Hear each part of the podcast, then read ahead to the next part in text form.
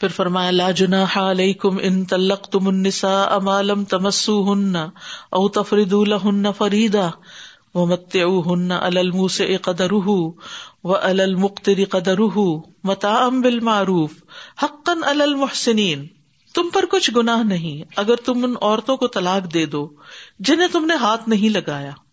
یعنی صرف paper work ہوا، رخصتی نہیں ہوئی، یا یہ کہ دو الگ الگ ملکوں میں کہیں رہ رہے تھے اور صرف فون پر نکاح ہوا، پھر کیا ہوا کہ طلاق ہو گئی؟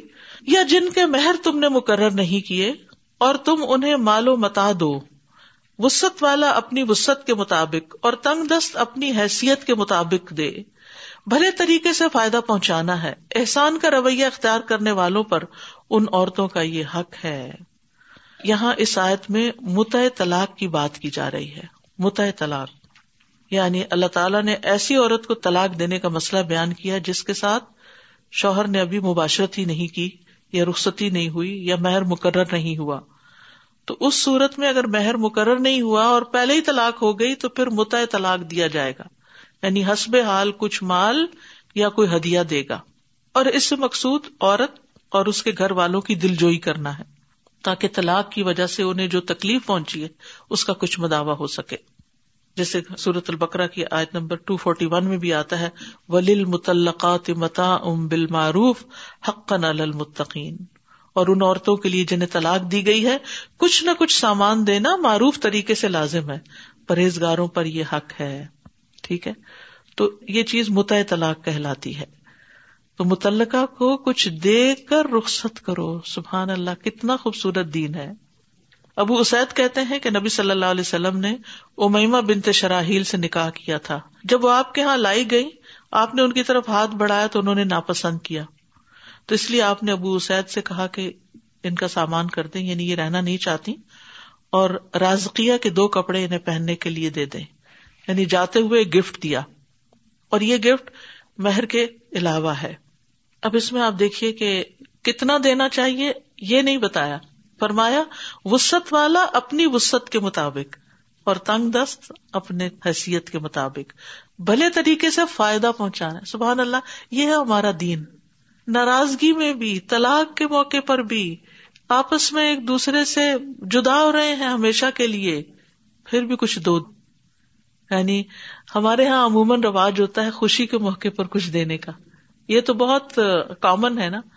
اور اس میں ہم یہ نہیں دیکھتے کہ یہ خوشیاں اور یہ عیدیں ہماری اپنی بھی ہیں یا نہیں، بس موقع آ گیا ہے، اب دینا ہے، ٹھیک ہے؟ پھر اسی طرح کچھ موقع ہم نے شادی بیاہ کی ایسی رسمیں منہ دکھائی اور پتہ نہیں کون کون سی چیزیں بنائی ہوئی ہیں، جس میں لازمی طور پر کچھ دیتے ہیں، یہ بری ہے اور یہ جہیز ہے اور یہ سب چیزیں بھی کوئی دین میں ان کا کوئی تصور نہیں ہے۔ ٹھیک ہے، اس موقع پر ضرورت کی چیزیں آپس کی میوچل انڈرسٹینڈنگ سے دونوں خاندان مل کے ایک نیا گھر بنانے کے لیے دے سکتے ہیں۔ اسی طرح بچہ پیدا ہو یا کوئی کامیابی ہو یا کسی کے گھر کوئی جاتا ہے یا کوئی مہمان آتا ہے تو اس کو جاتے ہوئے کچھ رخصت کرتے ہوئے مہمان کا جو حق ہے یعنی کوئی بھی طریقہ ہو۔ لیکن یہاں پر آپ دیکھیے کہ غم کے موقع پر، دکھ کے موقع پر، جدائی کے موقع پر، ناراضگی کے موقع پر طلاق کے موقع پر۔ طلاق کے بعد گھر سے بھیجتے ہوئے کیک آؤٹ نہیں کرنا، بلکہ بھلے طریقے سے، شرافت کے ساتھ، کچھ دے کے۔ تو آپ دیکھیے، اگر جدا ہونے والی بیوی کو توحفہ دیا جا رہا ہے، تو جو بیوی گھر میں ہے، اس کا کیا حق ہے؟ اور اس کے ساتھ کیا معاملہ کرنا چاہیے؟ اور الحمد للہ ہم نے دیکھا ہوگا، بعض گھرانوں میں، بعض خاندانوں میں اس کی بڑی اچھی تربیت ہوتی ہے۔ کہ بچے شادی سے پہلے بھی اگر کماتے ہیں تو ماں باپ کو، بہن بھائیوں کو کچھ نہ کچھ اس میں سے گفٹ دیتے ہیں۔ اور یہ بھی ہم ماؤں کا فرض ہے کہ اپنے بچوں کو یہ سکھائیں کہ تمہاری یہ جاب ہوئی ہے، اب اس سے تم خالہ کے لیے یہ لے کر آؤ، پپی کے لیے یہ لاؤ، بہن کو یہ دو، بھائی کو وہ دو، یہ ساری چیزیں سکھانی چاہیے تاکہ بچپن سے ہی دینے کی عادت پڑے۔ اور جہاں جہاں دینے کا آپ نے تفصیل تو پڑھ ہی لی ہے کہ والدین کو اور رشتے داروں کو اور مسکینوں کو اور یتیموں کو پھر صدقہ نکلوایا جائے ان سے کہ غریبوں مسکینوں کے لیے تم صدقہ نکالو۔ یہ نہ وہ سمجھے کہ جو ہم نے کمایا وہ میرا۔ نہیں، ہم جو کچھ بھی کمائے وہ سب ہمارا نہیں ہے۔ اس میں اللہ کا حق ہے، بندوں کا حق ہے، اور رشتے داروں کا حق ہے، مسافروں کا حق ہے۔ بہت سے لوگوں کا حق ہے اس میں۔ وہ سب کا ہے، وہ صرف میرا نہیں ہے۔ تو جو لوگ اس طرح کے طریقے سے زندگی بسر کرتے ہیں، دینے والے ہاتھ ہوتے ہیں، وہ خوب خوب برکتیں سمیٹتے ہیں۔ اور کچھ لوگ بکیل ہوتے ہیں۔ نہ ماں باپ پہ خرچ، نہ بہن بھائیوں پہ، نہ بیوی پہ۔ کسی موقع پر کوئی خوشی کا موقع، کبھی کوئی تصور ہی نہیں، کوئی گفٹ دینے کا۔ توحفہ جو ہے، وہ غیروں کے لیے نہیں ہوتا۔ توحفہ اپنے گھر میں بھی دیا جا سکتا ہے۔ والدین بچوں کو اور بچے والدین کو دیں، یہ بھی محبت بڑھانے والی بات ہوتی ہے۔ بھلے وہ استعمال کریں یا نہ کریں یا آگے کسی کو دے دیں یا کچھ بھی کریں، لیکن یہ کلچر گھروں کے اندر ہونا چاہیے ایک دوسرے کو دینے کا۔ اور پھر خاص مواقع کے اوپر، عید کے موقع پر یا کوئی بچہ پیدا ہوا ہے، اس موقع پر ہمارے والد جو تھے، ہمارے کوئی بھی بہن بھائی پیدا تھا تو باقاعدہ امی کو گفٹ دیا کرتے تھے اس موقع پر۔ یعنی خوشی کا اظہار۔ حالانکہ یہ نہیں کہ کوئی کمی ہوتی تھی، پہلے سے ہی یعنی کہ گھر میں الحمد للہ وافر تھا، سب کچھ، سب ضروریات خود پوری کرتے تھے، لیکن خوشی کا موقع ہے۔ یہ ایک جسچر ہے، کیونکہ عورت کو اچھا لگتا ہے۔ باپ سے لینا، بھائی سے لینا، ماں سے لینا، شوہر سے لینا، تو یہ لین دین جو ہے، یہ آپس میں ہوتا رہنا چاہیے۔ اس سے محبتیں بڑھتی ہیں۔ اور جب شوہر اپنا فرض بھی نہیں پورا کرتا نان نفقہ بھی نہیں دیتا، ضرورت کی چیزیں بھی نہیں لا کے دیتا، تو توحفہ کہاں سے دے گا؟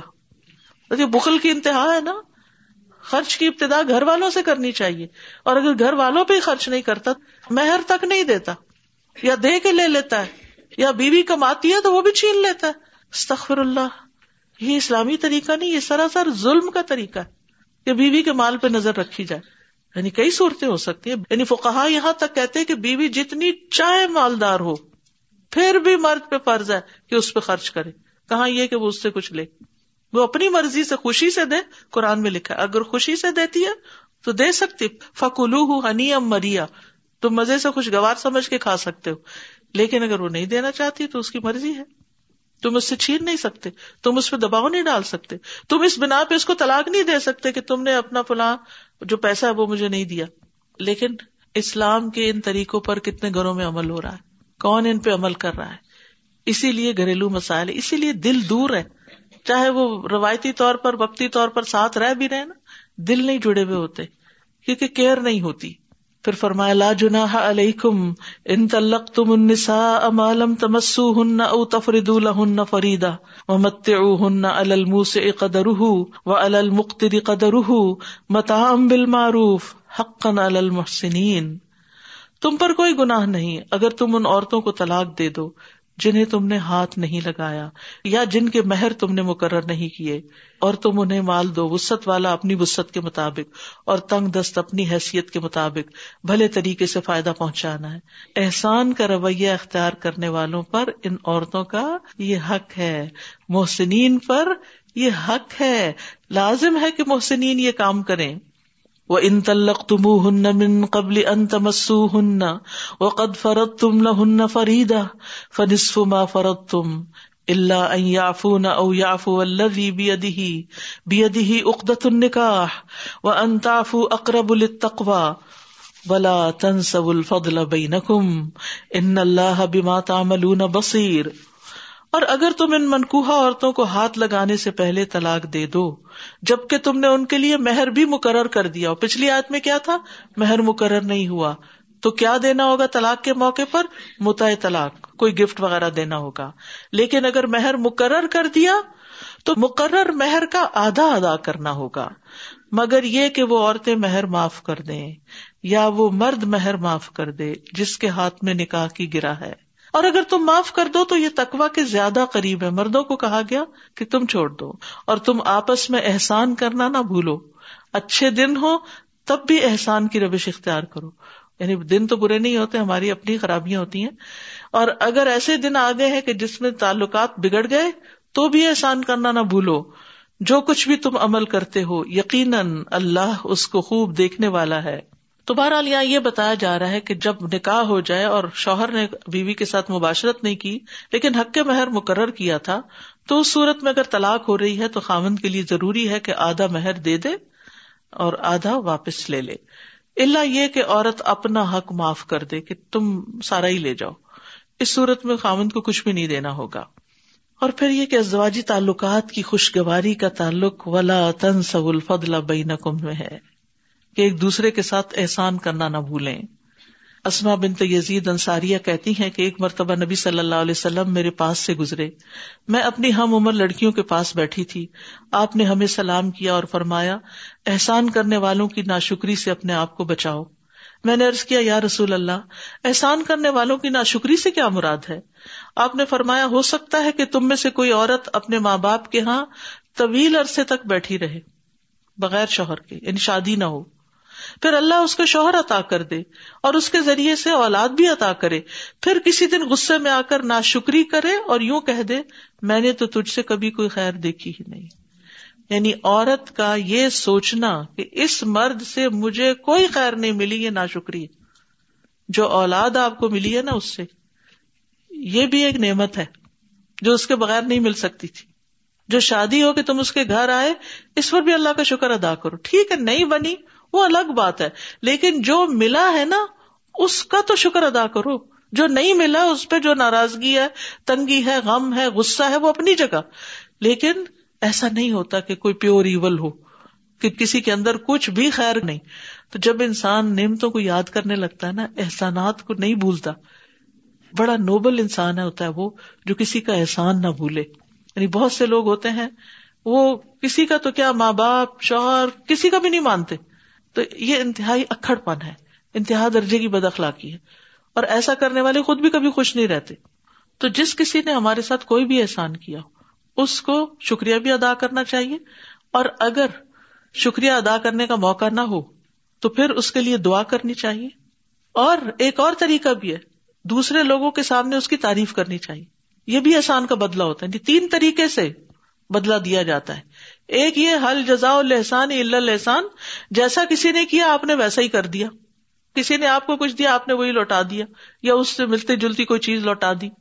ایک یہ کہ آپ کے بس میں نہیں کہ وہ لوٹائے آپ شکریہ کر دیں۔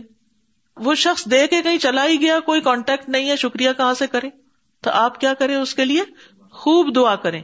اور اگر کسی کے ساتھ ذکر کرنے کا، اس کو یاد کرنے کا موقع ملے، تو اس کے اس احسان کا ذکر کرے اس کو اچھے الفاظ سے یاد کرے۔ ہم عام طور پر لوگوں کو مرنے کے بعد یاد کرتے ہیں۔ جب کوئی مر جاتا ہے نا، اس کی یکا یک ساری اچھی باتیں یاد آنے لگتی ہیں۔ اور افسوس یہ کہ جب تک کوئی زندہ رہتا ہے، اس کی اچھائیاں ہمیں نظر ہی نہیں آتی۔ وہ اپنا آپ بھی قربان کر ڈالے تو ہمیں لگتا ہے اس نے کچھ بھی نہیں کیا۔ اس لیے بہت ضروری ہے کہ ہم دوسروں کے ویل وشنگ کو، دوسروں کے احسان کو یاد رکھے اور اس کا تذکرہ کرتے رہے تو یہ سب آپس میں فضل کو یاد رکھنے کی صورتیں ہیں۔ تو ولا تنسب الفضل بینکم ان اللہ بما تعملون بصیر نبی صلی اللہ علیہ وسلم نے فرمایا، مجھے جہنم دکھائی گئی تو اس میں زیادہ تر عورتیں نظر آئیں جو کفر کرتی ہیں۔ کہا گیا، کیا وہ اللہ کے ساتھ کفر کرتی ہیں؟ آپ نے فرمایا خاون کی ناشکری کرتی ہیں اور احسان کی ناشکری کرتی ہیں۔ یعنی خاون کی اور احسان یعنی جو بھی کوئی احسان کرے کوئی قدر نہیں۔ اس نے کیا دیا؟ اس نے کیا میرے لیے کیا؟ بچوں سے ناراض، والدین سے ناراض، بہن بھائیوں سے ناراض۔ کچھ لوگوں کی عادت ہوتی ہے، ہر ایک سے ناراض رہتے ہیں۔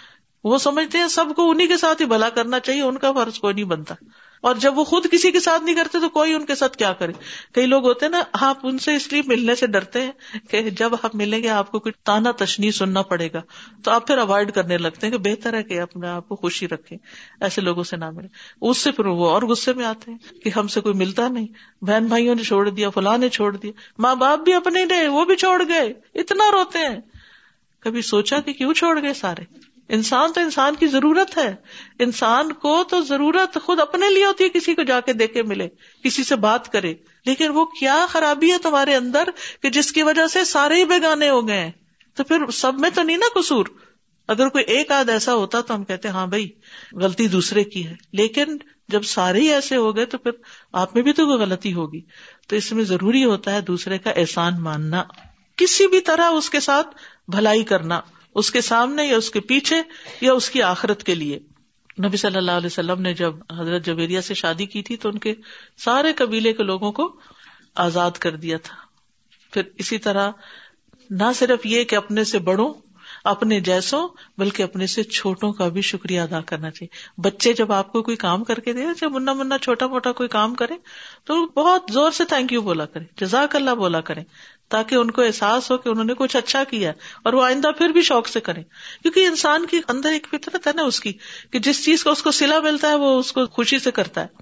اسی طرح خادموں کے ساتھ بھی احسان کا رویہ رسول اللہ صلی اللہ علیہ وسلم نے فرمایا، جب تم میں سے کسی کا خادم اس کے لیے کھانا بنائے، پھر اسے لے کر آئے۔ اس حال میں اس کھانے کی گرمی اور دھواں برداشت کر چکا ہے، تو مالک کو چاہیے کہ اسے اپنے ساتھ بٹھائے اور کھلائے۔ اور اگر کھانا تھوڑا ہو تو اس کے ہاتھ میں ایک یا دو نوالے ہی رکھ دے۔ یعنی کچھ نہ کچھ اس کے ساتھ کرے۔ اسی طرح نان مسلم کے بھی احسان کو یاد رکھنا چاہیے۔ ان کو بھی آسان طریقے سے بدلا دینا چاہیے۔ جیسے متم حالت شرک میں فوت ہوا، لیکن نبی صلی اللہ علیہ وسلم اس کا احسان نہیں بھولے کیونکہ اس نے بیٹوں کو بھیجا تھا کہ آپ کو مکہ واپس لائے جب طائف کے سفر پہ گئے تھے تو مکہ والے پھر واپس داخل نہیں ہونے دے رہے تھے۔ تو آپ نے بدر کے قیدیوں کے بارے میں فرمایا، اگر متم زندہ ہوتا تو ان نجس لوگوں کی سفارش کرتا تو میں اس کی سفارش سے انہیں چھوڑ دیتا۔ حالانکہ وہ مسلمان نہیں تھا لیکن اس کے احسان کو یاد رکھا تو پھر اسی طرح لین دین، دیگر معاملات یعنی مختلف طریقے سے۔ پھر فرمایا حافظ وقوم اللہ قانتین۔ سب نمازوں کی حفاظت کرو، بالخصوص درمیانی نماز کی۔ اور اللہ کے لیے فرما بردار بن کر کھڑے ہو جاؤ۔ یہ جو گھریلو معاملات ہوتے ہیں نا، ان میں پڑھ کے بندہ نمازوں سے غافل ہونے لگتا ہے یا تاخیر کرنے لگتا ہے۔ بچوں میں مصروف ہیں، شوہر کی بات مان رہے ہیں، وہ مہمان آ گئے ہیں، اس کا بھی چکانا ہے، اس کا بھی دینا ہے، یہ بھی کرنا ہے، وہ بھی کرنا ہے۔ پیچھے رہ گئی نماز، اس میں ہم کمپرومائز کر جاتے ہیں۔ چلو جلدی جلدی پڑھ لو۔ یا یہ کہ تاخیر سے پڑھتے ہیں۔ نہیں، اول وقت پڑھو، خصوصاً اثر کی نماز۔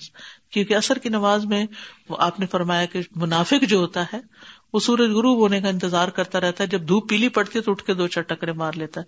جیسے مرغا زمین پہ ٹھونگے مارتا ہے۔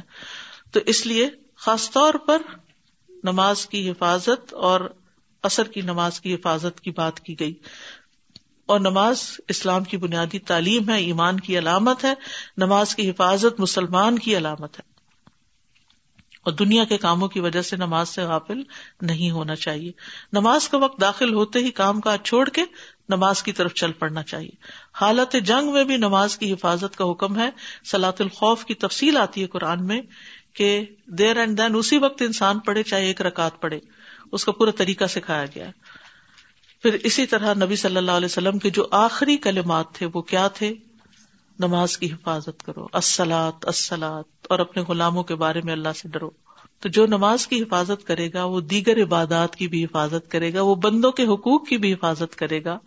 اور ایسے لوگوں سے اللہ کا وعدہ ہے ولدین صلاحم یو کفی جنات مکرمون جو اپنی نمازوں کی حفاظت کرتے ہیں، یہی لوگ جنتوں میں عزت دیے جانے والے ہیں۔ نبی صلی اللہ علیہ وسلم نے فرمایا، جو ایمان کے ساتھ انہیں ادا کرے گا، وہ جنت میں داخل ہوگا۔ یعنی جس نے پانچ نمازوں کی، ان کی وزو رکو اور سجود اور اوقات کی حفاظت کی۔ کس کس چیز کی؟ وزو کی رکو سجدہ اور اوقات کی۔ یعنی جب جلدی پڑتا نا، تو انسان سجدے رکو میں ہلتے ہلتے ہی اٹھ کھڑا ہوتا، تو وہ نہیں ہوتی ادا۔ جو فرض نمازوں کی حفاظت کرتا، وہ غافلوں میں نہیں لکھا جاتا۔ اور اثر کے وقت جو ہے، وہ فرشتے حاضر ہوتے ہیں۔ نبی صلی اللہ علیہ وسلم نے خاص طور پر اثر کی نماز چھوڑنے کو اعمال کی بربادی کا باعث بتایا۔ فرمایا، جس نے اثر کی نماز چھوڑ دی، اس کے اعمال ضائع ہو گئے، باطل ہو گئے۔ گویا اس کا گھر بار برباد ہو گیا یعنی جو اثر کی نماز چھوڑ دے۔ وقوم اللہ قانتین اور اللہ کے لیے فرما بردار بن کے کھڑے ہو جاؤ۔ تو نماز میں قیام بھی فرض ہے۔ یعنی نماز کے دوران نہ تو کھڑے ہو کے بات چیت کرنی چاہیے اور خوشبو کے ساتھ کھڑے ہونا چاہیے۔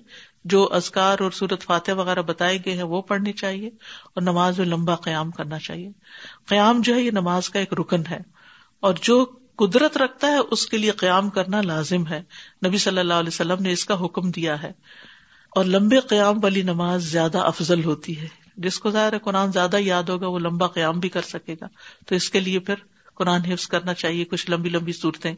اور انفرادی نمازوں میں زیادہ طویل قیام کرنا چاہیے۔ اگر جماعت کا وقت ہو، آپ امام ہو تو پھر بہت لمبی نماز نہ پڑھائیں، کیونکہ اس سے دوسروں کو تکلیف ہوتی۔ اور یہ جو کہا گیا نا، للہ قانتین، تو اس میں خوشبو کا بھی حکم ہے۔ یعنی فرما بردار بن کر، کیونکہ یہ جنت کو واجب کرنے والا عمل ہے۔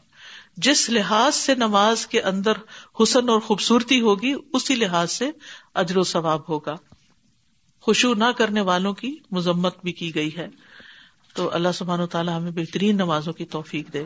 فن خف تم فرجالن او رکبانا فضا امن تم فضکر اللہ کما علم کم معلم تکون تالمون پھر اگر تمہیں دشمن کا خوف ہو، تو پیدل یا سواری بھری نماز پڑھ لو۔ جس حال میں وہ پڑھ لو۔ ویسے تو منع ہے پیدل نماز پڑھنا۔ چلتے چلتے نماز منع ہے۔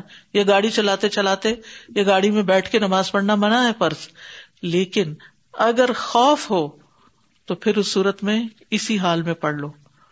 پھر جب تم امن میں آ جاؤ تو اللہ کو یاد کرو جیسے اس نے تمہیں سکھایا ہے جو تم نہیں جانتے تھے۔ تو یاد رکھیے خوف کی حالت میں نماز کی شرائط ساقت ہو جاتی ہے نماز کی رکعت کی تعداد بھی کم ہو جاتی ہے۔ فضا امن تم فضکر اللہ کما کم ماں لم تکون تالم پھر جب تم امن میں ہو تو اللہ کو خوب یاد کرو۔ یعنی نماز میں اور نماز کے علاوہ اللہ کا ذکر کرتے رہو۔ کیسے؟ کما اللہ کم اس کے سکھائے ہوئے طریقے کے مطابق۔ من گھڑت طریقے مت نکالو ذکر کرنے کے۔ کما اللہ کم معلوم تکون تالو جو تم پہلے نہیں جانتے تھے۔ تو اس سے علم کی فضیلت پتہ چلتی ہے۔ تو اس میں ایک بات تو یہ ہے کہ نبی صلی اللہ علیہ وسلم کے طریقے پر نماز پڑھنی چاہیے۔ جیسے آپ نے فرمایا سلو کمار ائی تمونی وسلی اور مصنون نماز پڑھنے والے کے لیے ہی اللہ اور رسول کا ذمہ ہے یعنی ان کی بخش کا ذمہ ہے۔ لوگ دور دور سے آ کر نبی صلی اللہ علیہ وسلم سے نماز کا طریقہ سیکھتے تھے اور صحابہ ایک دوسرے کو بیٹھ کر نماز کے طریقے سکھاتے تھے۔ ہمیں بھی یہ سنت ریوائز کرنی چاہیے اور خاص طور پر جیسے کسی مسجد میں آپ گئے ہیں، جمعہ پڑھنے یا ویسے، تو آپ نے دیکھا ہوگا کہ لوگ کئی غلطیاں کر رہے ہوتے ہیں۔ تو انہیں بہت پیار سے اچھے طریقے سے کوئی ایک اسٹیپ بتا دینا چاہیے کہ یہ چیز ایسے نہیں، ایسے کر لیں۔ لیکن پیچھے نہ پڑ جائیں کیونکہ آپ نماز میں اپنی نماز پہ فوکس کریں۔ دوسروں کی غلطیاں نہ دیکھتے رہیں کیونکہ اس سے آپ کا اپنا خوشبو خراب ہو جائے گا۔ لیکن کچھ چیزیں اتنی آبیس ہوتی ہیں، مثلاً امام سے پہلے رکو میں چلے گئے۔ اب آپ آنکھیں بند نہیں کر کے نماز پڑھ سکتے۔ آپ کو نظر آ رہا ہے کہ وہ آپ کا ساتھی جو ہے وہ پہلے رکو کر رہا ہے، پہلے اٹھ رہا ہے۔ پہلے سجدے میں جا رہا ہے، پہلے اٹھ رہا ہے، تو نماز کے بعد اس کا ہاتھ پکڑنے پیار سے کہیں کہ امام کے پیچھے جب نماز پڑھتے ہیں تو امام کو فالو کرتے ہیں۔ پہلے نہیں جا سکتے، نماز نہیں ہوتی۔ بس مختصر سی بات کرے اور اتق اللہ کے بعد کچھ لوگ تو مان جاتے ہیں اور کچھ لوگ اکڑ جاتے ہیں۔ تو کوئی بات نہیں، امر بال معروف اور نہیں انل منکر بھی فرض ہے نا۔ پھر فرمایا ولدین یو تو من کم و ازوا جم وسیعت ازوا جمت ان الحول غیر اخراج فن خرج نہ فلا جنا علیہ کم فی ما فعل نفی انفسهن من معروف واللہ عزیز حکیم اور جو لوگ تم میں سے فوت ہو جائیں اور بیویاں چھوڑ جائیں، وہ اپنی بیویوں کے لیے ایک سال تک بغیر گھر سے نکالے فائدہ پہنچانے کی وسیعت کرے ہاں اگر وہ عورتیں خود نکل جائیں تو تم پر کوئی گناہ نہیں۔ جو بھی وہ اپنی ذات کے بارے میں بھلے طریقے سے فیصلہ کرے۔ اور اللہ بہت زبردست خوب حکمت والا ہے۔ یہ ابتداء اسلام کا حکم ہے۔ آیت کا مطلب یہ ہے کہ کسی آدمی کی موت قریب ہو تو وہ اپنی بیویوں کے لیے وارثوں کو وسیعت کر کے جائے کہ انہیں ایک سال تک اس گھر کے اندر رہنے دینا، یہاں سے مت نکالنا۔ اور ان کا نان نفقہ بھی دیتے رہنا۔ لیکن اگر وہ خود ہی اس گھر کو چھوڑ دیں تو پھر وہ خود اپنی ذمہ دار ہے اولیا پہ گنا نہیں۔ تو پھر اس کے بعد کیا ہوا؟ میراث میں جب حصہ مقرر ہو گیا تو عدت کی مدت بھی پہلے ایک سال تھی، لیکن اب عدت کی مدت چار ماہ دس دن کر دی گئی اور میراث میں حصہ دے کر اس کے بعد عورت کو چار ماہ دس دن اسی گھر میں رہنا ہے۔ اس کا مطلب ہے وہ گھر ان دنوں میں نہیں بکے گا، نہ تقسیم ہوگا۔ جب تک وہ بیوہ اس کے اندر ہے، اس کے بعد تقسیم ہوگا، بیوہ کے ٹھکانا الگ بنا دیا جائے، یا وہ بچوں کے ساتھ چلی جائیں۔ لیکن یہ ہے کہ گھر وارثوں میں تقسیم ہو۔ یہ بہت بڑی غلطی ہمارے یہاں پائی جاتی ہے کہ جس میں پورے کا پورا بیوی کو دے دیا جاتا ہے ول کے ذریعے اور باقی وارثوں کو محروم کر دیا جاتا ہے۔ تو یہ چیز درست نہیں ہے۔ زمانہ جاہلیت میں عدت کی بہت خراب قسم کی رسمیں ہوتی تھیں۔ یعنی جب کسی عورت کا شوہر فوت ہو جاتا تو اس کو ایک نہایت تنگ و تاریخ کوٹڑی میں داخل کر دیا جاتا۔ برے برے کپڑے پہنتی، خوشبو نہیں لگاتی، یہاں تک کہ نہاتی دھوتی بھی نہیں تھی۔ اور اس کے اندر اتنی گندگی اور سڑاند ہو جاتی تھی کہ کوئی جانور بھی اس کے پاس لایا جاتا تھا تو وہ بھی مرنے کے قریب ہو جاتا تھا۔ تو اسلام نے آ کر یہ ایسی ناروا پابندیاں ہٹا دی ولیل متعلقات متا بال معروف حق المتقین اور طلاق یافتہ عورتوں کو بھلے طریقے سے کچھ فائدہ یعنی متع طلاق دینا ہے۔ متقی لوگوں پر عورتوں کا یہ حق ہے۔ یہ ہر متعلقہ کے لیے حکم ہے۔ کسی کو بھی طلاق ہو، اس کو ساتھ گفٹ دینا ضروری ہے۔ جن کے اندر تقوا ہوگا، وہ یہ لازمی کریں گے۔ اس کا یہ مطلب نہیں کہ غیر متقی لوگوں پہ لازم نہیں۔ مطلب یہ ہے کہ یہ تقوا کی علامت ہے۔ متقین کو اس بات پہ آمادہ کیا گیا کہ یہ تمہارا امتحان ہے کہ تم کس درجے کے مسلمان ہو۔ تو اس سے یہ بھی پتا چلتا ہے کہ جب انسان اس طرح کے کام کرتا ہے تو اس کے تقوا میں اضافہ ہوتا ہے۔ اور جب انسان یہ کام نہیں کرتا تو اس کے تقوا کا لیول بھی کم ہو جاتا ہے۔ کدا علی اللہ آیاتی ہی لا تاقلون اسی طرح اللہ تمہارے لیے اپنی آیات کو واضح کرتا ہے۔ تاکہ تم عقل سے کام لو۔ یہ جتنی بھی آیات اوپر گزری، ان سب کی طرف اشارہ ہے، کیونکہ خاندانی زندگی سے متعلق جتنے احکامات تھے، ان کو یہاں ریپ اپ کر دیا گیا اس آیت کے ساتھ کہ اللہ کی حدود، حلال، حرام، احکام، جن میں تمہارا فائدہ ہے، یہ سب اللہ نے تمہیں بتا دیے ہیں۔ جو ان کو پڑھے گا، سمجھے گا، وہ ان پہ عمل کرے گا، وہ محسن اور متقی ہوگا، اور جو ایسا نہیں کرے گا، وہ اپنے آپ پر ظلم کرے گا۔